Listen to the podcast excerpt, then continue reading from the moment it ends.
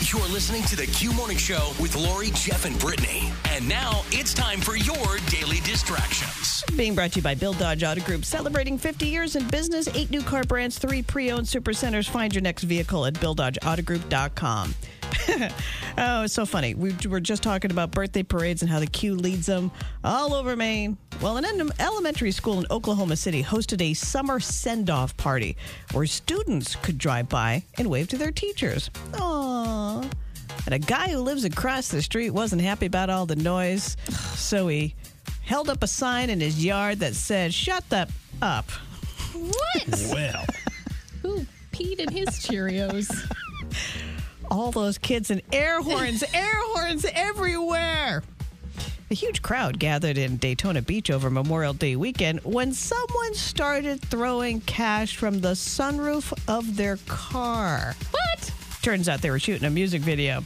Police say, hey, cash wasn't real, I'm guessing. no, I think it was. Wow. Uh, because there were also gunshots and several people got hit by shrapnel. Great. That's. th- are you kidding me? Come on, that's Tuesday in Daytona Beach. Come on, it's not a big deal. Anybody see Tiger Woods and Peyton Manning taking out Phil Mickelson and Tom Brady in a charity golf event that raised more than twenty million dollars for COVID nineteen relief? Sure didn't. Nope. Golf. Well, then you missed one of the biggest things going on. Basically, Tom Brady had a couple of good hits, but otherwise he was kind of bad. But he bent down to pick up his ball and split his pants. No.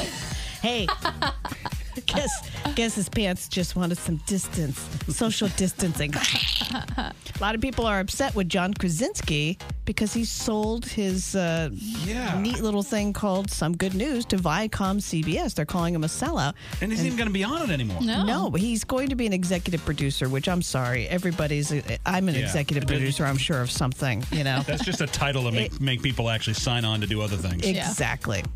Best excuse to get out of a speeding ticket? A new study found that playing dumb and claiming, yeah, I didn't know I was speeding, that works about 32% of the time. But if you ask for a warning, that works 41% of the time. Yeah, not bad odds. Yeah. It's so presumptuous That's a- of me if I were to do that. Hey, can I just, instead of this, can I just get a warning? Oh, man. Well, you got to cry and show some boobs. Come on. Yeah, that works. hundred percent of the time.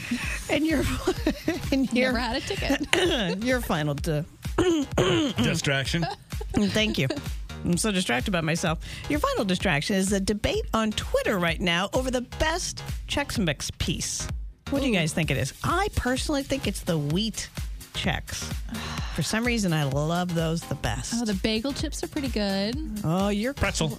Oh my Pretzel. God.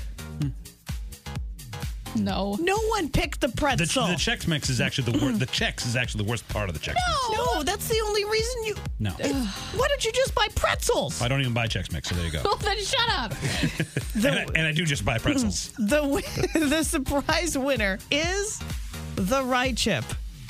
You can continue on with your day. you don't even know what that is. It's the dark brown thing that circles. You It's don't. delicious. Oh, yeah, that's, the- that's it's the one the I one you take. got to push aside to get your stupid pretzel. Right. Wake up now. You're listening to the Q Morning Show with Lori, Jeff, and Brittany. Q97.9.